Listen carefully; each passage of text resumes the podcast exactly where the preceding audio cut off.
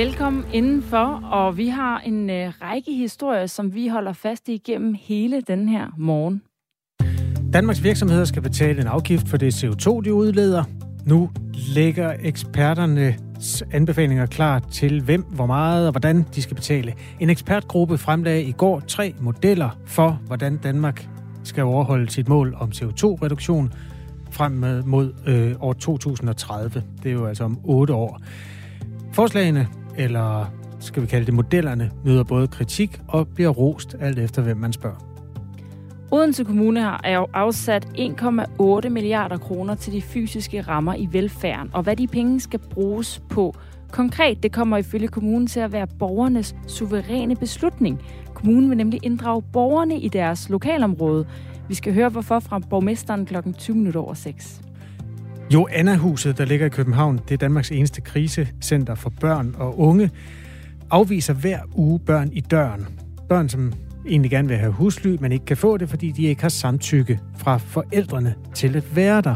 Og det er simpelthen ikke alle unge, der kan få det, siger den daglige leder Jette Wilhelmsen. Den øh, problemstilling skal vi også øh, se på her i Radio fire morgen. Vi skal både tale med en øh, nattevagt, og vi skal høre øh, Socialdemokratiet om, øh, hvad de siger til øh, kritikken fra flere af de andre partier. Danmark sender syv hundrede soldater til Slagelse og to kampfly til Bornholm. De skal nemlig stå klar, hvis konflikten mellem Rusland og Vesten, Vesten eskalerer. Men øh, hvor tæt er vi på krig? Det er jo et øh, spørgsmål, vi har stillet løbende den seneste tid. Og hvor skal de syv hundrede soldater hen i det tilfælde? Det taler vi med militærforsker ved Forsvarsakademiet Anders Puk Nielsen om klokken kvart i syv. Hvis du elsker knagende frost og snestorm og sådan noget, så bliver det en rigtig dårlig dag, fordi det er plusgrader i dag. Det er den niende februar, og... Øh Ja, velkommen til Radio fire. Husk, du kan skrive til os, hvis du har input til, hvad sådan en morgenradio skal beskæftige sig med. Skriv til fjorten fireogtyve. Start din besked, altså sms med R fire. Så kommer den lige herind. Godmorgen og velkommen til. Godmorgen.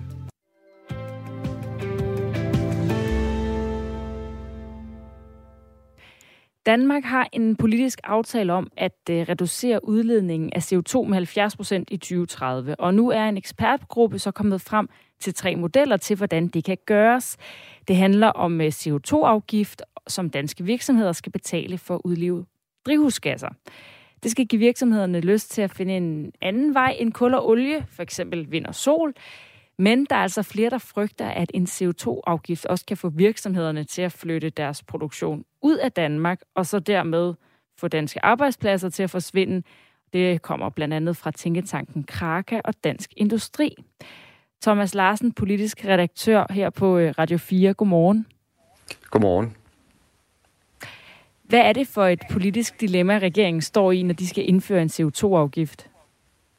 Du ridsede i virkeligheden dilemmaet ganske godt op selv lige før. Man kan sige helt overordnet, så er der på Christiansborg en ret stor enighed om, at hvis vi skal lykkes med at være sådan en grøn nation og en grøn forgangsnation, og vi skal også leve op til de meget ambitiøse klimamål, som der er bred politisk enighed om, så er sådan en, en skat her ikke til at, at, at komme udenom. Og der er også en logik i, at man kan sige, at dem, der forurener, ja, de skal i virkeligheden også altså betale for at gøre det, og derfor så skal de pålægges de her øh, afgifter eller nye øh, skatter. Men hele fidusen her, kan man sige, det handler om at finde den rigtige balance, fordi som øh, du også var inde på, så er det klart, at hvis man strammer skruen for hårdt, øh, så kan der simpelthen ske det, at det kommer til at ende med noget, der, der, der vrider øh, konkurrencen, altså bliver konkurrenceforvridende for flere af de her virksomheder. Det vil betyde, at de får en øh, for høj øh, byrde lagt på deres øh, skuldre, og det kan betyde, at øh, de simpelthen øh, ikke kan, kan producere her hjemme, og det kan så igen betyde, at de så også kan flytte deres produktion ud af, af landet. Og hvis vi tager sådan et helt konkret eksempel, så, så kan man pege på sådan en, en meget stor og også meget altså forurenende virksomhed som Aalborg Portland, der jo blandt andet laver øh, cement. Og problemet er, at hvis man lægger en for tung byrde på den virksomhed, ja, så vil den ikke kunne klare sig herhjemme, og så vil der være nogle andre i udlandet, som tager over, og så vil vil kritikerne jo sige, jamen det får vi jo ikke mindre udslip af sådan globalt set. Så sker der bare det, at øh, danske virksomheder bliver tvunget til at give op, og så er der andre i udlandet, der kommer til at tage over.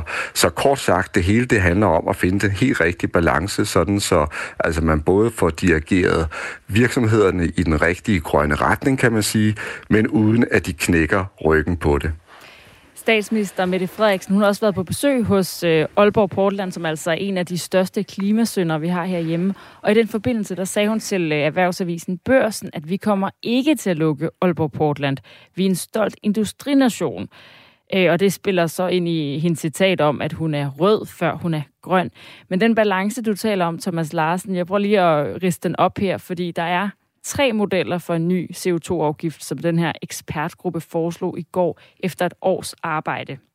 Den ene lægger op til, at alle virksomheder som udgangspunkt bliver beskattet ligeligt, altså får den samme skat, hvilket er den billigste måde for samfundet at mindske udledningen på.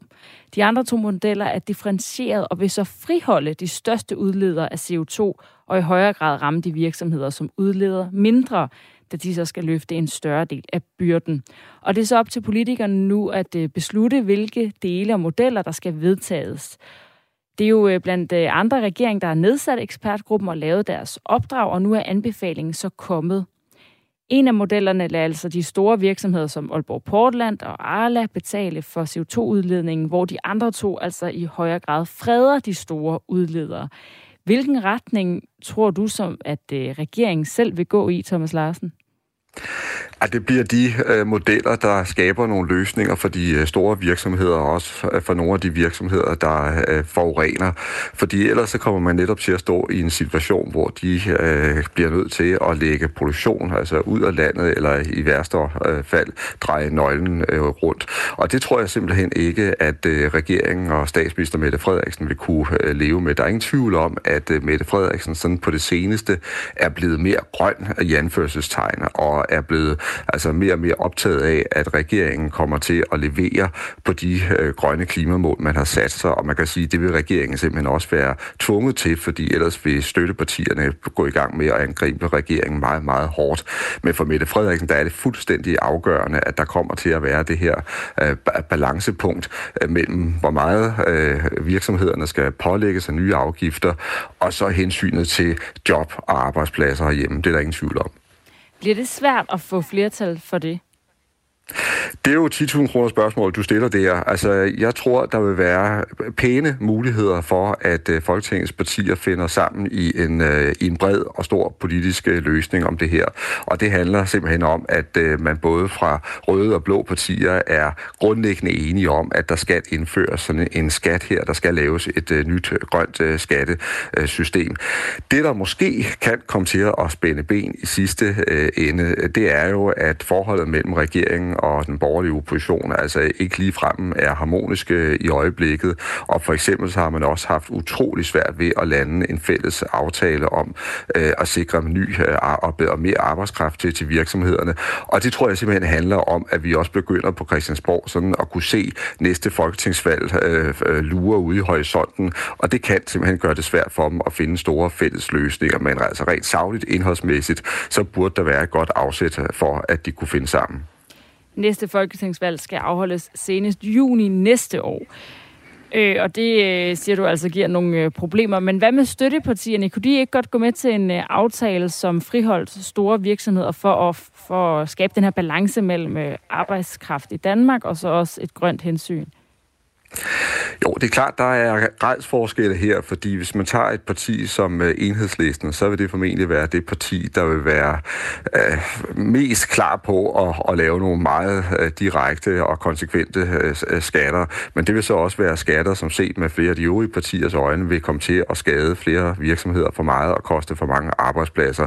Og derfor så skal støttepartierne så også finde et øh, kompromis internt. Jeg synes, de meldinger, der er kommet fra regeringens støttepartier, er relativt negative positive, og derfor det, de ved godt, det er en bunden opgave, og jeg vil også altså sætte en pæn del af mine spareskillinger på, at, at de kommer til at, at nå i, i mål. Og så vil det bare helt klart jo, at hvis man ser det fra dansk erhvervslivs synspunkt, der er det meget afgørende, at det bliver den her store, brede aftale, der også rækker hen over midten, fordi det betyder, at der kommer større stabilitet, altså de kommer til at kende de rammer, de skal arbejde under i kommende år, og det er ekstremt vigtigt for virksomhederne. Det er en helt ny minister, skatteminister Jeppe Bruus, der skal håndtere at få lavet den her politiske aftale på baggrund af anbefalingerne. Og du taler om en, en valgkamp i horisonten, altså, som altså bliver senest sommer næste år. Hvor vigtig er den her beslutning for regeringen? Den er enormt vigtig for øh, regeringen, og det er den altså af, af, af to grunde. Man kan sige, at regeringen skal jo altså levere nu på de her meget store grønne ambitioner, som øh, regeringen har sat, og ikke mindst sat sammen med sine støttepartier. Og der vil det altså være øh, altså et kæmpe nederlag, hvis øh, regeringen ikke kan vise, hvor langt man er kommet. Og på den anden side, så må regeringen jo altså heller ikke gå ud og hive tæppet væk under arbejdspladser, sådan, så det kommer til at koste for mange job. Det er groft sagt den øh, arbejdsopgave, som øh, regeringen står øh, over for. Øh, fordi jeg tror også godt, man er klar over i regeringen, at hvis den grønne omstilling altså for alvor begynder at gøre ondt og koste arbejdspladser, øh, ja, så vil der være nogle vælgere, der, der vil begynde at, at, at stejle. Omvendt er der altså også set fra vælgernes øh, side et, et pres på regeringen, for at man begynder at levere på, øh, på den grønne omstilling øh, her. Vi skal jo også lige huske på, at når vælgerne bliver spurgt om, hvad det er, de går op i, og hvad de er mest øh, optaget af, politisk, og hvad de mener, der bør have den største prioritet politisk, så er der utrolig mange danskere, der peger på lidt af den grønne omstilling. Og senere, der taler vi altså med en kilde fra en af de virksomheder, som bliver ramt af den nye afgift, og det kan altså betyde, at din dagligvarer bliver dyrere. Det er måske også noget, vælgerne går op i. Tak for analysen, Thomas Larsen.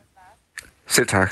Politisk redaktør på Radio fire, og du kan høre mere fra Thomas Larsen og om de her politiske aspekter af den her C O to afgift og forhandlingerne i vores politiske program Mandat, der bliver sendt her på Radio fire klokken elleve, og ellers efterfølgende kan findes der, hvor du lytter til podcast. Klokken er sytten minutter over seks.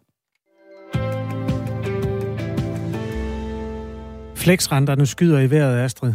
Det er en overskrift, jeg har taget fra Berlingske. Flexrenter, det er den type boliglån, man optager, hvis man ikke vil være hundrede procent sikker på, hvad man skal betale af i tredive år, men at man er klar til at gå lidt med konjunkturerne og med mulighed for at spare i de perioder, hvor renten er lav, og så med risiko for at betale mere, når den stiger. Flexrenterne skyder i vejret. Hvis du skulle gætte, hvor meget er renten så steget til, når du hører den alarmerende overskrift? Og det er altså renten øh, på det, der hedder et F et lån, hvor renten bliver tilpasset en gang om året. Ja. Øh, en rente, der er skudt i vejret. Den Hvad har været i minus mm. et, et, en, to procent. Altså, du tror, den er på to procent nu? Nej, måske. Øh, det ved jeg ikke. En. Nej. Den er steget til nul komma nul to procent. Okay. Den er skudt i vejret, er den, som det hedder, når man er boligejer. Det er rigtigt, den har været negativ i mange år. Det er jo altså en situation, hvor alt, hvad der hedder finansmarkedet, det ser ud som om, at det, der har været rigtig nemt og gyldent i lang tid, det ser ud som om, det er ved at vende sig.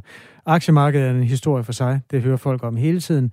Samtidig er der altså også det der med, at boliglån og i det hele taget renter i bred forstand, de måske kommer til at stige. Det her, det er den særlige disciplin, der hedder korte lån. Der er også noget, der hedder lange lån. Det korte og lange er, at der sidder nogle centralbanker og bestemmer, hvor meget det skal koste at låne penge. Og de har i mange år forsøgt at få det gjort en lille smule dyrere. Øh, og det, det, det er der så nogle, det er nogle mekanismer, som er så svære at forstå, der gør, at den har bare ligget lavt i ufattelig lang tid. Men lige så langsomt kryber den opad. Og der har været møde i blandt de klogeste hoveder i den Europæiske Centralbank, der har talt om, at vi vil gerne have renten til at stige. De har sagt det i tyve år, men af en eller anden grund begynder det at virke nu. Er det ikke også, er det ikke et meget godt tegn på, altså når den stiger i virkeligheden, altså når den, når den bliver sat ned, er det ikke fordi, åh, det er fordi, vi skal have gang i samfundet og penge ud, og det skal være billigt at låne penge til at købe eller starte virksomhed eller et eller andet. Jo. At øh, det er i virkeligheden, selvom at, øh, det betyder, at man skal betale mere for sit boliglån, at så, så er det måske et godt tegn for samfundet. Det tror jeg faktisk, at der er rigtig mange, der har sagt igennem årene, det der. Øhm, ja, Og det er allerede der, jeg er fuldstændig Jamen, det er blank. Rigtigt. De der mekanismer, de er svære at forstå. Men man kan godt forstå, selvom at nul komma nul to ikke lyder af særlig meget, så øh, hvis man havde minusrenter før, og nu skal til at betale mm. penge, så er nul komma nul to jo rigtig meget, hvis man for eksempel låner en million. Ja, men det skal så også ses på en klangbund af, at man har haft det ufattelig nemt, når man har lånt den million. For boligejere, der har lånt en million, og som har den her F et-type lån, så skal man øh, om måneden betale otte hundrede og ti kroner, efter at renten er skudt i vejret. Og det er altså meget lidt. Om måneden. måneden. Det er så for, at, altså, hvis man ikke afdrager på sit lån. Men det, det er rentedelen af det. Renter og bidrag. Så øh, ja, måske et sorte skyer. Nej, det er, hvis, hvis det er sorte skyer, så har vi det for godt. Det, det er en eller anden, en lille bitte smule mindre hvide skyer, end det plejer at være, der trækker sig sammen over boligmarkedet i øjeblikket. Ja, det er spørgsmålet, når det skyder i vejret nu, hvad er så det næste? Hvad hvis den var steget til to procent? Hvad havde det så heddet? Det havde heddet en Hiroshima-bombe under boligmarkedet. Men det er ikke sket endnu. Det skal vi understrege. Tak til Berlingske for øh, dagens lille opdatering på rentemarkedet. Klokken er tyve minutter over seks. Nu skal vi til Odense, hvor de mennesker, der bor i byen, får indflydelse på, hvad pengene skal bruges på. Lige der, hvor de bor. Odenses byråd har nemlig spurgt folk, hvordan kommunens penge skal bruges til at styrke livet og sammenholdet forskellige steder i Odense Kommune. Og det vil altså ifølge kommunen sige, at folk selv kommer til at suverænt bestemme, hvordan en komma otte milliarder kroner til velfærdens fysiske rammer, som det hedder, skal fordeles. Blandt andet har mennesker i området Pårup og Villestofte ønsket sig en ekstra idrætshal, bedre infrastruktur omkring skolen og en skaterbane til de unge. Sådan er det, som startede med at være, lad os sige, øh, sådan lidt øh, ukonkret politik, blevet meget konkret. Peter Rahbæk Juhl, godmorgen. Godmorgen. Socialdemokratisk borgmester i Odense Kommune. Hvad er ideen bag det her, at borgerne selv skal bruge pengene? Jamen, det er egentlig todelt. Altså, for det første, så, så har vi en, en række velfærdsbygninger, blandt andet øh, skoler, som, øh, som øh, har et moderniseringsbehov, som vi har estimeret. Og på den anden side, så, øh, så vil vi gerne styrke vores lokalmiljøer ved at prøve at bringe dem i spil omkring det, de synes, der er vigtigst for at få det bedste frem i netop deres øh, lokalområde, fordi at det er med til at styrke lokalområdet og også øh, skabe en samhørighed i, i området. Så der er sådan set to behov, vi, vi, vi, vi gerne vil, vil opnå. Og så har vi lagt det som en præmisse velfærdsfundament, at inden vi kan lave en, en, en lokal aftale med området, så skal vi have en, en, det, vi kalder en demokratisk samtale, altså hvor vi har en, en tæt borgerinvolvering i, i nogle struktureret forløb. Hvor tæt er man så på at få sine ønsker opfyldt, når man står der og er borger og ønsker sig, for eksempel, som man gør i Pårup og Vistofte, en ekstra idrætshal?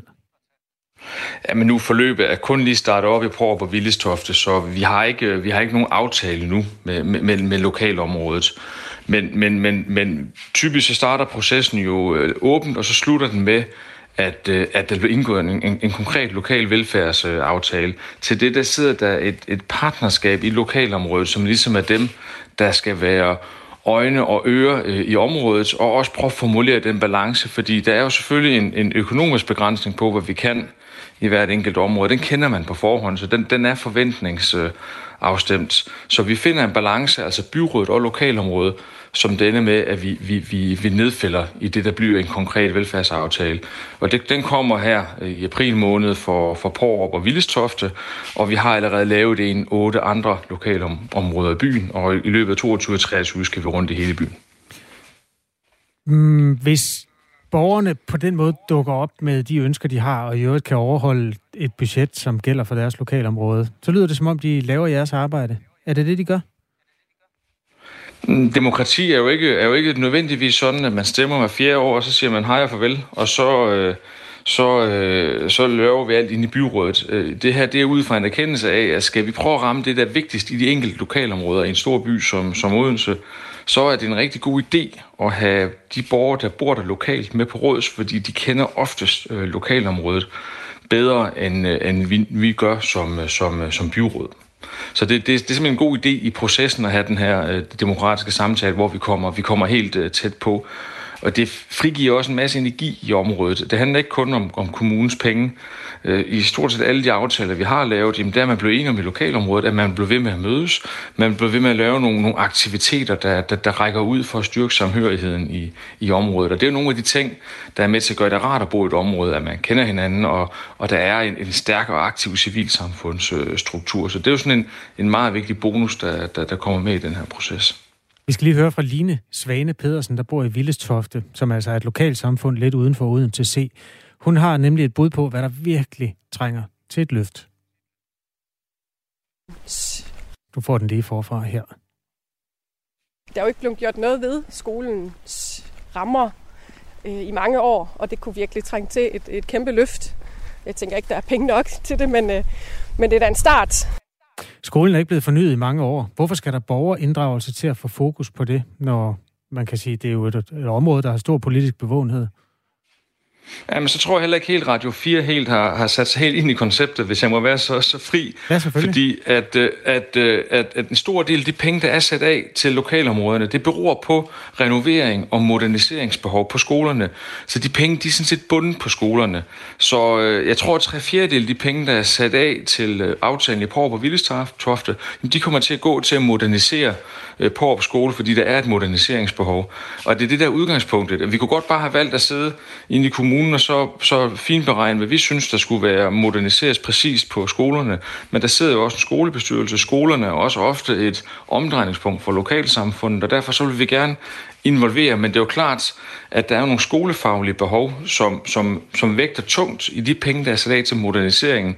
Så har vi en anden pulje penge, der simpelthen handler om at styrke lokalsamfundene. Så, så der er nogle forskellige bindinger på de penge, der, der, der er sat af, og de er forventningsafstemt øh, i, i de forløb, som vi, vi involverer, involverer borgerne i. Så man kan ikke tage pengene til, til skolen for eksempel for at og lave, hvad ved jeg, en skateboardbane i, øh, i en anden del af bydelen. Så på den måde, så er der, så er der nogle, nogle, nogle bindinger, der gør, at vi sikrer tingene. Godt, okay. Nå, men tak fordi du lige øh, hjalp mig med at få for den detalje på plads. Senere på morgen skal vi tale med Roar Buch, som er valgforsker på Danmarks Medie og Journalisthøjskole. Altså, han roser selvfølgelig medbestemmelse i bred forstand. Sådan er det, når man er kommunal forsker. Men han siger, at der kan også være en bagside af borgerinddragelse.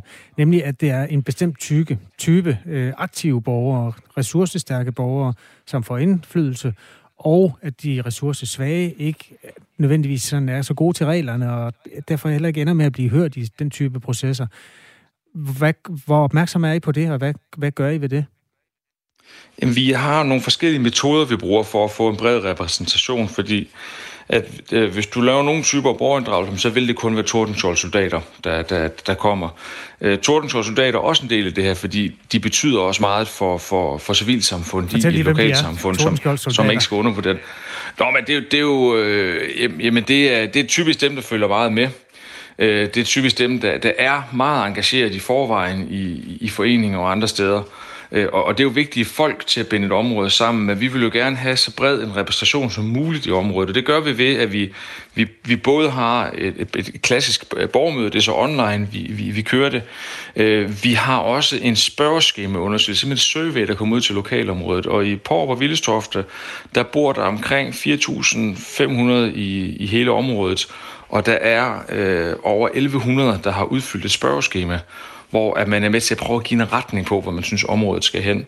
Og i forbindelse med det spørgeskema, man kan også give sin helt konkrete øh, forslag til, hvad man selv synes, der kunne være den gode idé. Så, så på den måde, så prøver vi at bruge flere metodikker til at, at dække, øh, dække af, så det er så bred en inddragelse som overhovedet muligt. Så i det lokalområde, vi konkret snakker om i dag i Odense, der er der næsten en fjerdedel, der på en eller anden måde har haft hands-on på aftalen indtil videre, og vi er jo ikke færdige øh, endnu øh, i, i det lokale område. Så vi prøver, men det er rigtigt, det kan være en faldgruppe, og det gør jo også, når vi politisk skal vedtage aftalen, så sidder vi også og kigger lidt ind i, jamen er alle balancer med i den? På den måde, så er det jo en, en aftale mellem et lokalområde og et, øh, et, et byråd. Tak fordi du var med, Peter Rabeck Juhl. Selv tak. Socialdemokratisk borgmester i Odense Kommune. Det er vores reporter Lisa Linding, der har været talt med folk i Odense. Nu hørte vi jo blandt andet et pip fra Line Svane Pedersen, der bor lidt uden for Odense C i Villestofte. Og øh, ja, der kommer mere af, af de her borgerinddragelseshistorier dryppende hen over morgenen. Hvis du har sådan, hører noget, du har lyst til at reagere på, både om det er inspirerende, eller om du har holdninger til den her type af demokrati, om du, om du har forsøgt noget lignende i din kommune. Du må meget gerne skrive til os. Både erfaringer og holdninger er velkomne i sms her i Radio fire. Start beskeden med at skrive R fire, og ja, skriv lige, hvad du vil. Slut med et farvel eller et navn eller sådan noget. Og send den til fjorten fireogtyve. Så havner den her i studiet hos Astrid Date og Kasper Harbo, der laver Radio fire Morgen til dig. Vi har en anden historie, som øh, vi drypper ud over den her morgen, og det handler om et krisecenter for børn og unge, der afviser børn hver eneste uge, hvis ikke de har samtykke fra forældre. Det er det, der hedder Joannahuset i København, og de vil have ændret loven, så børn og unge altså ikke behøver det her samtykke. Vi skal på den anden side af et øh, nyhedsoverblik tale med Asger Breinhøj, der er børnefaglig medarbejder og nattevagt på Joannahuset. Men først er det ordet til Thomas Sand.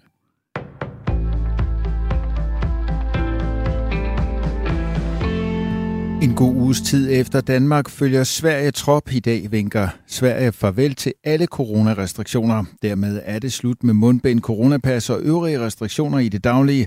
Samtidig bliver der også lettere adgang til landet for nordiske naboer og E U-borgere. Fra i dag er der nemlig heller ikke længere krav om at fremvise coronapas for at komme ind i Sverige. Dermed er der færre tjek, der skal gennemgås for at få lov til at rejse ind i landet. Tidligere under pandemien havde Sverige også krav om en nyligt negativ coronatest for indrejse. Det besværliggjorde rejsen til nabolandet for flere danskere, men det krav blev ophævet for borgere i E U enogtyvende januar. Og i dag er der altså fri adgang til landet for E U-borgere. For borgere uden for Norden og E U er der imidlertid fortsat indrejserestriktioner. De skal stadig fremvise coronapas ved indrejse. Det var med et smil på læben, at Sveriges statsminister Magdalena Andersson på et pressemøde sidste uge meddelte, at tiden var kommet til at åbne landet helt igen. Hun påpegede dog samtidig, at coronavirus ikke er et overstået kapitel, da der stadig er stor smitte i omløb. I Sverige er coronavarianten omikron dominerende ligesom i Danmark. Herhjemme er der fra myndighederne blevet fremhævet, at varianten er mere smitsom, men mindre farlig end tidligere varianter. Derfor er der slet ikke samme pres på sygehusene på grund af coronavirus som tidligere under pandemien. Derfor genåbnede Danmark helt første februar, hvor betegnelsen samfundskritisk sygdom stoppede med at være gældende for coronavirus. Og nabolandet Sverige har altså oplevet samme mønster, hvorfor landet nu også kan åbne helt og vinke farvel til restriktioner. Også Norge har fjernet en lang række restriktioner. Landet forventer, hvis udviklingen fortsætter som håbet, at kunne fjerne de sidste restriktioner syttende februar. Den Europæiske Centralbank er gået i gang med at forberede E U's banker på mulige russisk støttede cyberangreb, der oplyser to personer med kendskab til sagen. Årsagen er de stigende spændinger langs den ukrainske grænse, der har fået flere lande i Europa til at frygte for de mulige finansielle konsekvenser af enhver form for konflikt. Den Europæiske Centralbank har ellers indtil nu haft særlig fokus på mere almindelige svindelnumre, der er vokset kraftigt under coronapandemien. Men på grund af krisen i Ukraine har Centralbanken med præsident Christine Lagarde i spidsen flyttet fokus over på mulige cyberangreb fra Rusland og er gået i gang med at udspørge europæiske banker om deres forsvarsmekanismer. Det oplyser to unavngivne kilder. Ifølge kilderne har en række banker på det seneste også deltaget i cyberkrigsspil og simulationer for at teste deres evner til at afværge angreb. Den Europæiske Centralbank ønsker ikke at kommentere historien. Banken har dog tidligere meldt ud, at cybersikkerhed er en af dens øverste prioriteter. Røgfri nikotinprodukter som for eksempel snus, tykketobak og nikotinposer er på fremmarch i aldersgruppen femten til niogtyve år. Det viser en rapport lavet af Statens Institut for Folkesundhed for Sundhedsstyrelsen. I alt er det elleve komma fire procent af de unge, der i dag bruger nikotinprodukterne. Det er mere end hver tiende og en stigning i forhold til de ni komma en procent, som i begyndelsen af to tusind og tyve anvendte røgfri nikotin. Mens røgfri nikotin vender frem, viste en rapport offentliggjort i sommeren to tusind og enogtyve, at cigaretterne var på vej tilbage blandt de unge. Men stigningen i antallet af unge, der anvender nikotinprodukter, er meget større end det fald, der er set i tobaksrygning. Samtidig skal man være opmærksom på, at de udviklinger, der sammenlignes, ikke er sket på samme tid, påpeger styrelsen. Først på dagen i den sydlige del overskyet og regn, ellers klarer det op fra nordvest med lidt eller nogen sol, men også byer, temperaturer mellem fem og otte grader. Der er i Nordjylland risiko for pletvis rimglatte veje. Og så mangler jeg en, en jingle herover. Har I den i, i Aarhus? Ja, det skulle jeg da meget gerne. Er det den her? Ja. Godmorgen, du lytter til Radio fire. Vi har et jingler og alt muligt. Vi har tre timers aktualitetsradio til dig. Du kan hente det lige, hvor du vil. I din podcastbutik, eller høre det live i din radio, som du gør nu, klokken er seks fireogtredive.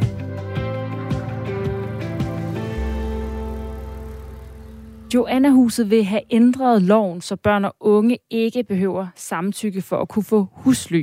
Hos Danmarks eneste kris- krisecenter for børn og unge, der må de nemlig flere gange om ugen afvise at give børn og unge husly, fordi de ikke kan få samtykke fra deres forældre. Det siger Johannahusets daglige leder Jette Wilhelmsen. Det er situationer, vi står i øh, hver uge, og det betyder, når, når børn og unge rækker ud efter hjælp, øh, så har vi faktisk ikke øh, brug, øh, mulighed for at give dem den øh, hjælp, vi lige netop har, har behov for. Nemlig en, en pause, altså det at trække stikket og komme i sikkerhed eller få en platform til at kunne række ud efter hjælp. Det skal der altså rettes op på, det mener både konservative og venstre, som retter skarp kritik af Socialdemokratiet, der for halvandet år siden skruede de her regler sammen. Og her er det konservatives socialordfører Birgitte Klintskov Jerkel. Det er jo ganske forfærdeligt, og sådan skal det simpelthen ikke være. Og derfor så mener jeg simpelthen, at ministeren må genbesøge det her og simpelthen kigge på, kan jeg finde ud af at præsentere en model, hvor denne her udfordring den løses. Det mener vi simpelthen, at ministeren må lægge sig i scenen for at gøre. På Joannahuset, der arbejder du, Asger Breinhøj. Godmorgen. Godmorgen. Du er børnefaglig medarbejder og nattevagt på Joannahuset. Derfor så har du også oplevet at stå i en situation, hvor det er nødvendigt at afvise et barn i døren. Hvornår gjorde du det sidst? Jamen, det gjorde jeg her i natten til mandag. Og hvordan er det, jeg skulle øh, fortælle et ungt menneske under atten, der altså henvender sig for at få hjælp, at du ikke må hjælpe dem? Det, det er en meget øh, dårlig, ubehagelig følelse. Både øh, sådan fagligt, men også rent menneskeligt. Og det er noget, der sidder i kroppen i lang tid efter. Øh, her forleden, der var det en ung, der havde samlet ud til at komme i lang tid. Og så følte, at alting ligesom var gået galt nu, da de ikke kunne få lov at sove der. Og så øh, virkelig en frygtelig situation, og Øh, når, de ellers, når han ellers var klar. Og så tænker man jo, om de vil søge hjælpen en anden gang. Det giver bare en følelse af, af afmagt, både for mig, men også især for den unge, selvfølgelig. Hvad gør du i den situation, hvor du ligesom skal lukke døren? Men øh, vi, vi forsøger øh, selvfølgelig at først og fremmest virkelig at finde løsninger og presse på, for at det kan lade sig gøre. Øhm, og se, om er der andre muligheder, om der er andre steder, de kan tage hen og være trygge. Og virkelig prøve at skabe noget håb for den her unge, og, og styrke dem så meget, øh, vi kan i, i ja. Og nogle gange er der muligheder, øh, øh, men hvis, hvis det er et trygt sted at sove, og, og det er det, de søger, så, så kan det være rigtig, rigtig svært. Så i yderste tilfælde, så, så ender det med, at de går på gaden, og måske går de i syv eleven eller på McDonald's for at få noget varme. Øhm, og så underretter vi jo den sociale bagvagt i den kommune, de kommer fra, men det er bare sjældent, at øh, jeg oplever, det fører til noget. Øh, I sidste uge, der ringede vi til et døgner, hvor at, en ung, og deres besked var, at han skulle, han skulle tage hjem til sin far, som havde udsat ham på fysisk vold, fordi det var det, der stod i, i hans papirer, og planen var. Det var rigtig, rigtig svært. Ved du, hvad der skete med den unge i natten til mandag, der ikke havde samtykke til at overnatte? Øhm, nej, det ved jeg faktisk ikke, fordi at, øh, de valgte at gå og, ja, og, og tage, tage ud på gaden. Jeg, øh, mit indtryk var, at de ikke havde nogen øh, specifik plan, da de tog afsted, men, men var nødt til at gå væk, fordi de var, de var ikke så glade for at være der, i, desværre hos os, fordi at... Øh, Og nu, vidste de, nu havde vi jo forsøgt at få samtykke, og nu vidste de, hvor de var. Det synes de egentlig ikke var så, så rart. Det her Joannahuset, det er altså et børn, øh, eller det er et krisecenter for børn og unge under atten år, hvor de kan søge hjælp, når det passer dem uden henvisning. De kan komme på kortvarige besøg og få samtaler og rådgivning anonymt, men der er altså også den her mulighed for at spise, få et bad og så overnatte. Som øh, udgangspunktet kan de gøre det i op til en uge, men det kræver juridisk en forældresamtykke. Og det er altså der, at øh, kæden hopper af, og at øh, det er der, der det får kritik af de andre partier, altså af, hvad hedder det, konservative og venstre, for Socialdemokratiet ligesom har lavet den her regel. For det betyder nemlig, at øh, blandt andet dig, Asger Breinhøj, som børnefaglig medarbejder nattevagt, bliver nødt til at afvise børn, der kommer til Joannahuset. Hvad er det for en tilstand, de her børn, som øh, kommer, er i, når du møder dem i døren? De er ofte i en krise eller en, en choktilstand, og alting kan virke helt uoverskueligt, så nogle gange er det meget, en meget stor tristhed og modløshed, de, når de kommer. Øhm, så kan de føle, at de lige har brudt en loyalitet over for deres forældre, og kan rigtig mange svære følelser og måske modsatrettede følelser omkring, omkring det. Men så er de også virkelig modige og handlekraftige, og de er klar til at kæmpe for deres ret til at have et trygt sted at være. Og nogle helt enormt søde og venlige og åbne unge mennesker, som man egentlig har lyst til at være, være sammen med. Når du er nattevagt, så er det også dig, der skal stå for at indhente samtykket fra børnenes forældre. Hvad fortæller de af grund til, at de ikke vil give samtykket til deres børn? Øhm, jamen ofte så, så vil de gerne have, at de kommer hjem. Og de mener ikke, at der er nogen grund til, at de skal være hos os. Øh, men tit så, så vil børnene ikke tage hjem, og øh, så vil jeg sige, at jeg er bekymret for, at de tager på gaden i stedet for, at, øh, at det bliver alternativet. Og, og i de fleste tilfælde, så får vi jo et samtykke, men, men hos nogen, der, der, der hjælper det ikke, der praller det af, så siger de, at det må de jo så gøre, det er deres eget valg, og det kan man jo så tænke, hvad det lige er for et valg at stå med. Og tit oplever du det her med, at øh, børnene ikke får samtykket, og du må afvise dem? Ja, heldigvis i de fleste tilfælde, når vi, når vi forsøger, at, at det lykkes. Men, øh, men, men det, det, det, er, det er sket en, en del gange, og det er svært lige at sige, hvor, hvor tit det, det er. Vi er jo, vi er jo åbent øh, fireogtyve syv, så det er, det er aldrig helt til at vide, hvad det er for et, øh, en nat, man, øh, man møder ind til. Men det, det er i hvert fald sket øh, en helt lille gange. Hvad siger børnene til det, når de står og så ikke kan få et øh, samtykke af deres forældre, og derfor ikke kan komme ind? Kan de godt forstå, at det er nogle regler, der bare gør, at, øh, at sådan er det? Ja, det, det, altså, vi gør meget ud af at forklare, hvorfor det er sådan der. Og så synes de fleste jo, det er fuldstændig absurd, at lovgivningen er sådan, at vi skal spørge os forældrene lov, hvis øh, det er dem, de er taget væk fra. Og det lægger jeg heller ikke skjul på, at jeg selv synes, det er. Så det, det kan vi jo, det snakker vi om. Og tit så, så er det faktisk nogle unge, der tænker meget på, hvordan det er for andre unge også. Og har stor omsorg for andre i, i den samme situation. Ja.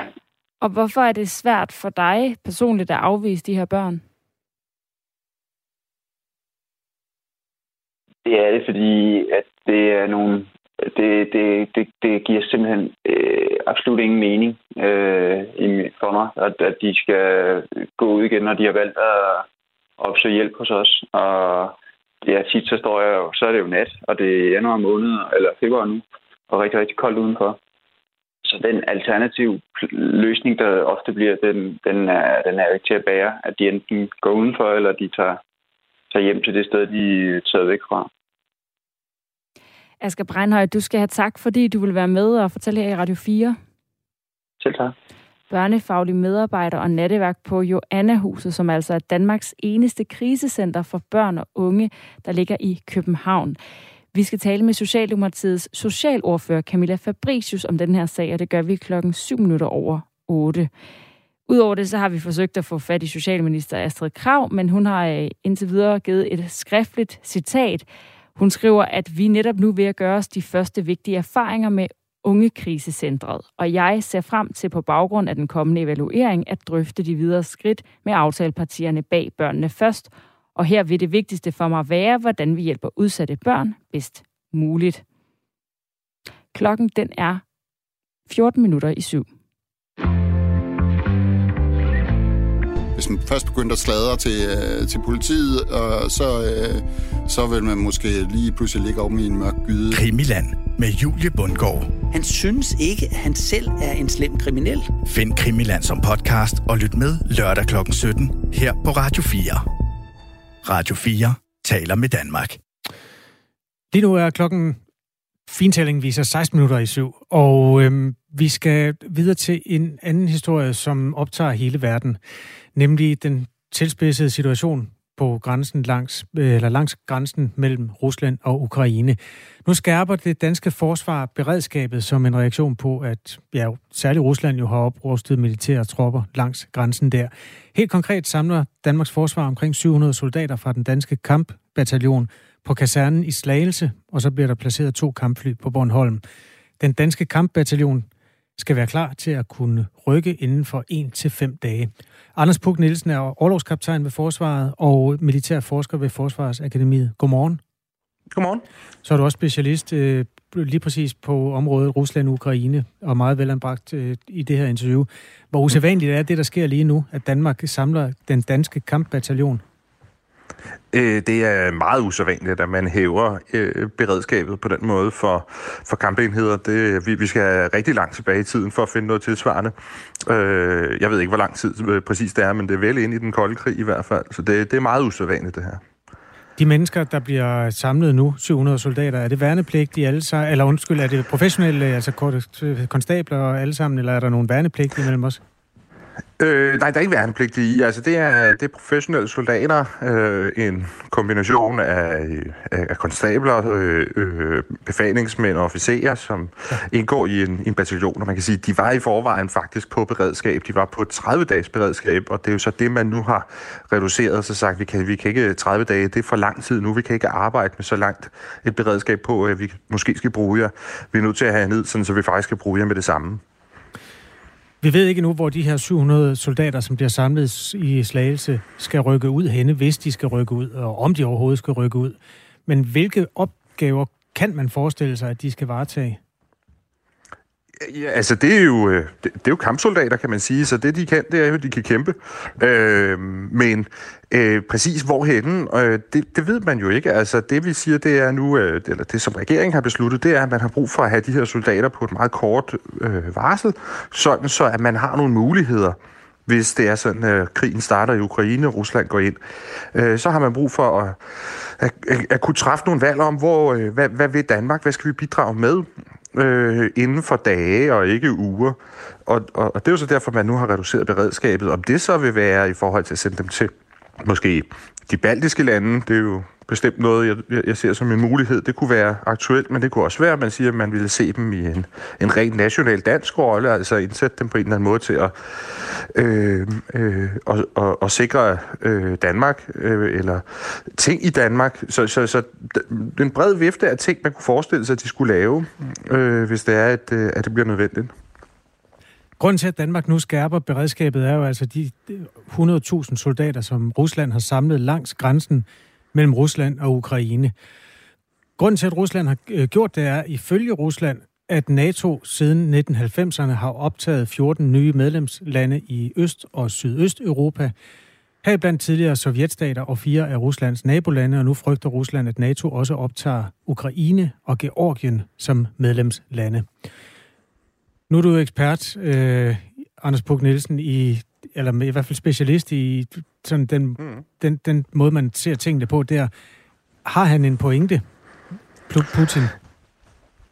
Altså, de, de har jo selvfølgelig en pointe i, at NATO rent faktisk har udvidet sig siden den kolde krig, og senest, det var så i to tusind og ni. Men det forklarer jo ikke, hvorfor de så lige pludselig nu, øh, hvorfor, hvorfor det lige pludselig haster nu, altså nu er det tretten år siden sidst, ikke? Øh, og, og, og det forklarer jo på ingen måde heller, hvorfor det er, man har behov for at opstille så mange øh, soldater øh, på, på en så truende måde nede i forhold til Ukraine. Altså, det, det er helt vildt, det de har stillet op. Altså, jeg vil sige... Øh, tæt på uden fortilfælde i, uh, i Europa i nyere tid. Uh, den den uh, kraft, uh, militære kraft, der er stillet op der, den trussel, der lige nu ligger på Ukraine, vi må ikke undervurdere, hvor voldsomt det her er. Hvis det her det bliver foldet ud, og de rent faktisk går ind med alle de styrker, de har, uh, de har stillet op, så kigger vi på helt klart den, den største landmilitære operation i Europa siden anden verdenskrig. Det, det, det, er, det, er sådan nogle, det er sådan nogle ting i den størrelsesorden, vi skal kigge på, Det kan man altså ikke forklare med, at NATO for tretten år siden indlemmede nogle, nogle, nogle nye lande i, i gruppen af medlemmer, øh, og at der ligger noget samarbejde med Ukraine, nogle løfter om, at de måske med tiden også kunne gå hen og blive medlemmer. Det, øh, alle ved jo, kan man sige, at, at det overhovedet ikke er aktuelt, at Ukraine skulle blive medlemmer øh, lige i øjeblikket. Øh, så så jeg, jeg, jeg køber ikke rigtigt det der russiske argument om, at det er en god grund til at opmarchere alle de styrker. De har en pointe i forhold til sådan, på det politiske plan, at NATO har udvidet sig siden afslutningen af den kolde krig, og, og det er de utilfredse med.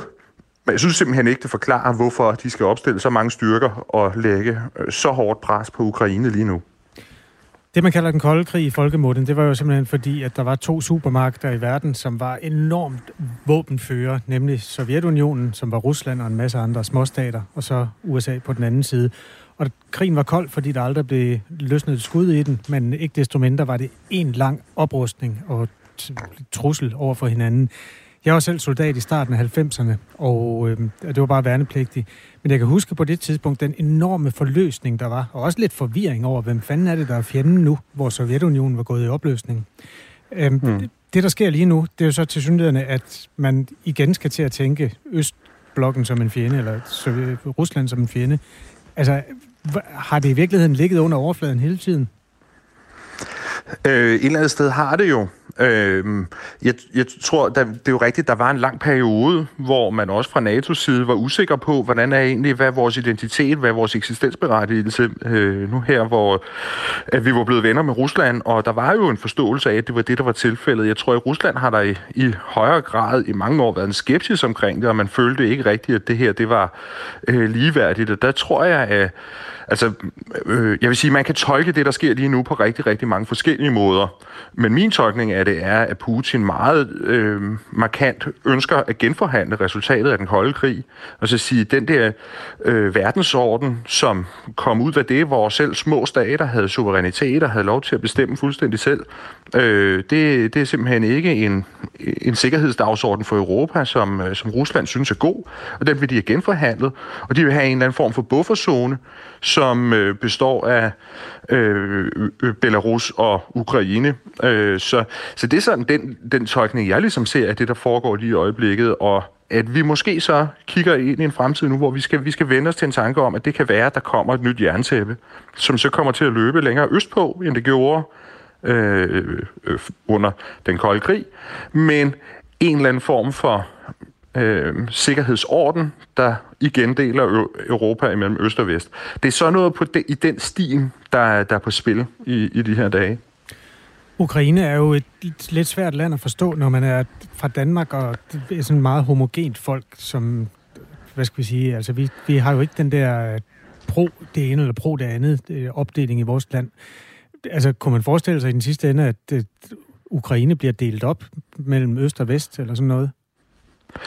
Øh, det kunne man sagtens se, ikke? Altså igen, der er, øh, der er forskellige scenarier for, hvordan det kan spille ud, og, og afhængig af, hvem man spørger, så får man forskellige svar på, at, at kommer der en krig, øh, kommer der en stor krig eller en lille krig, er det begrænset til Øst-Ukraine, er det, vil, vil, vil Rusland gå efter en he, total in, uh, invasion af Ukraine?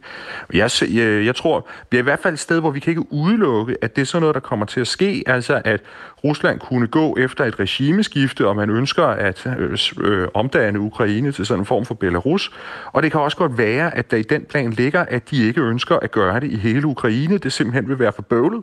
Men en eller anden form for opdeling i et Øst-Ukraine og et Vest-Ukraine, hvor man så har et Øst-Ukraine, som man kan sætte sig på. Det er sådan nogle ting. Det, det, det synes jeg, med den, med den måde, de har stillet styrker op på, den måde, de, den retorik, de, øh, de anvender omkring det, øh, der synes jeg, der kan vi i hvert fald ikke udelukke, at det er sådan nogle scenarier, vi også, øh, vi også skal forholde os til. Nu siger du selv, at øh, hvis man spørger rundt omkring, så får man forskellige svar, når man stiller spørgsmålet, bliver der krig, bliver der ikke krig? Hvis nu jeg stiller det spørgsmål til dig, Anders Puk Nielsen, tror du så, der bliver krig?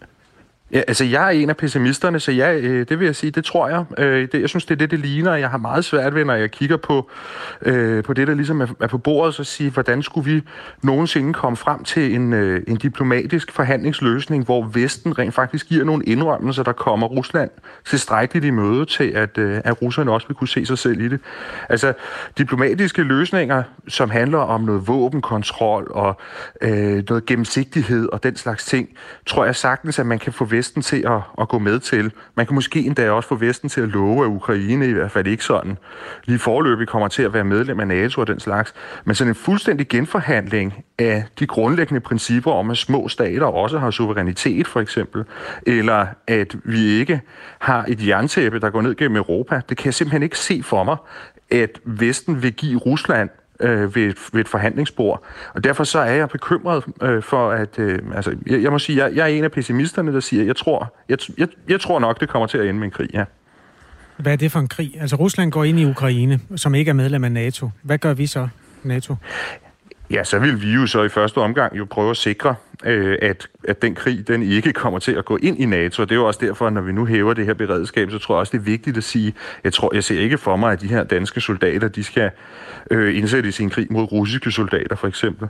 Altså, det er, det, øh, NATO's opgave vil jo i første omgang så være at sørge for, at øh, det ikke er noget, der breder sig til de baltiske lande, at det, øh, det ikke er noget, der breder sig til Rumænien, til Bulgarien, for eksempel. At de her lande, som er med i NATO, NATO, øh, der, at den her musketeriet, vi har, den her sikkerhedsgaranti, der ligger i NATO, den, øh, den, den, den står vi mål, øh, på mål for. Øh, så det, er jo, det, det vil jo være, hvad skal man sige, NATO's primære opgave, hvis det her sker. Altså, Ukraine er jo ikke med i NATO, og, og, og jeg tror bestemt ikke, at vi skal forestille os, at der kommer NATO-soldater til Ukraine og slås. Det er sådan lidt som om, at de gamle dage vender tilbage, hvis man pludselig står og kigger på en landkrig, der er så tæt på vores. Altså, vi har jo lidt vendt os til, at krig, det var noget med droner, og måske nogle danske elitetropper, der blev indsat i en eller anden borgerkrig på den anden side af jorden. Er det, altså, er det ikke overraskende, at man er så tæt på, at en regulær landkrig bryder ud så tæt på Danmark? Jo, altså øh, det vil jeg sige, og, øh, og igen ikke, altså jeg tror ikke, at der var, der var ikke særlig mange, der havde forestillet sig for bare en, en fire-fem måneder siden, at det var det her, vi ville stå og kigge ind på, fordi det, det tror jeg simpelthen ikke, at øh, øh, budet ville have været, at Rusland ville tage så, så voldsomme skridt, og at de ville være parat til at gøre sådan nogle ting. Øh, men, men nu er vi i hvert fald et sted, hvor vi kan ikke afvise, at de rent faktisk vil gå ind og gøre det her. Og øh, Og, øh, og, og det er der, det er der nogle skræmmende perspektiver, ikke? Fordi øh, jeg tror jo netop heller ikke, som du siger, det her, det vil jo ikke komme til at være sådan en lille øh, hurtig krig, med, med, hvor, hvor det, det klares lidt med nogle droner og nogle præcisionsvåben, der tager nogle bestemte ting ud. Altså det her, det, vi taler om en helt regulær krig, hvor to stater øh, er i krig med hinanden, øh, fra soldat til soldat kæmper mod hinanden, og det er jo, altså, Ukraine er et meget, meget stort land jo. Øh, det, det, det, det ukrainske forsvar er også stærkt, så det er, det er to store militære nationer, vi taler om, der skulle gå i krig med hinanden, øh, øh, forholdsvis tæt på Østersøen i virkeligheden, ikke? Mm. Så det, det, det er rigtigt, det er øh, øh, en helt ny sikkerhedsdagsorden. Jeg tror ligegyldigt, hvordan det her, det kommer til at, at spille ud, og om der kan blive krig i den her omgang eller ej, så vil det her komme til at sætte en ny retning for dansk sikkerhedspolitik mange år ude i fremtiden, fordi usikkerheden er der nu på en måde, som vi ikke var opmærksom på bare for et halvt år siden. Jeg tager lige et par sms'er, inden vi tager afsked med dig, Anders Puk Nielsen. Du kan bare melde ind, hvis du har kommentarer til dem. En mand skriver, det er da klart, at Rusland er træt af, at vi blander os i russiske forhold. Tænk, hvis Rusland blandede sig i konflikten i Katalonien eller Baskerlandet. Øh, Jens Bernburg skriver, godmorgen. Hvor stor indblanding kan man frygte fra Kina, hvis NATO og Rusland ender i konflikt? Åh, mm. oh, oh gud. Det blander de så også, så, Anders Puk Nielsen? Det tror jeg ikke. Øh, altså, fordi kineserne er jo dybest set ikke interesseret i, at der bliver for meget ballade i Europa, fordi de vil egentlig rigtig gerne handle med Europa og øh, have en økonomisk udvikling der. Man kan sige, at russerne og kineserne har sådan et lidt en... Øh, en et, et samarbejde, hvor øh, kineserne generelt prøver at lade være med at blande sig i, hvad Rusland laver i Europa, og til gengæld så blander russerne sig altså ikke i, hvad Kina laver i det sydkinesiske hav, for eksempel. Så, så de har sådan en... Men, men de, de hjælper heller ikke hinanden direkte. Kineserne har jo for eksempel heller ikke gået, øh, anerkendt, at, øh, at Krim er russisk, øh, hvilket man måske ellers kunne forestille sig, at de ville gøre. Men det her, det har de altså heller ikke gjort. Så de prøver så vidt muligt at holde sig ude af alt det ballade, der er i Europa. Jeg går ud fra, at Rusland tager Bulgarien, hvis det kommer til en konflikt, grundet lokaliteten, skriver en lytter. Er det også din tanke, ja, at de fortsætter, hvis de kommer igennem Ukraine? Det, det tror jeg ikke. Jeg tror simpelthen ikke, at de tør at gå ind i øh, det, der reelt er NATO. Øh, der, der tror jeg simpelthen, de er for bange for, at, hvad det vil eskalere til af en krig, som de ikke kan styre. Men de italesætter det jo meget kraftigt, at de, øh, nogle af de krav, de har stillet til at øh, ikke gå i krig med Ukraine, det er jo blandt andet, at vi skal fjerne soldater fra Rumænien og Bulgarien. Øh, så det er klart, at en bekymring, russerne har. De føler sig øh, virkelig provokeret af, at vi har den militære tilstedeværelse i Rumænien og Bulgarien, som, som vi har. Men jeg tror, ikke, jeg tror simpelthen ikke, de tør at, øh, at gå ind i noget, der reelt er NATO. Og det tror jeg også øh, hænger sammen med, at hvis der starter en krig i Ukraine, så tror jeg også, vi ret hurtigt i de her lande, både de baltiske lande, men også i øh, Rumænien og Bulgarien, vil se en, en markant øh, øget tilstedeværelse af NATO-soldater. Simpelthen for, for at afskrække dem fra at, at gøre sådan noget. Anders Puk Nielsen er altså orlovskaptajn ved Forsvaret. Det svarer til major, men altså inden for søværnet. Og er militærforsker ved Forsvarsakademiet med speciale i Rusland og Ukraine. Tak fordi du var med. Velkommen. De opgaver, som forsvaret har varetaget i Danmark, såsom at bevogte den dansk-tyske grænse og synagogen i Krystalgade, bliver så overtaget af politiet eller hjemmeværnet nu, hvor man samler syv hundrede soldater øh, i den danske kampbataljon i første omgang i Slagelse. Og altså med mulighed for at kunne rykke ud til for eksempel Litauen inden for et øh, spænd på en til fem dage. Nu er Thomas Sand klar med nyhederne klokken er syv.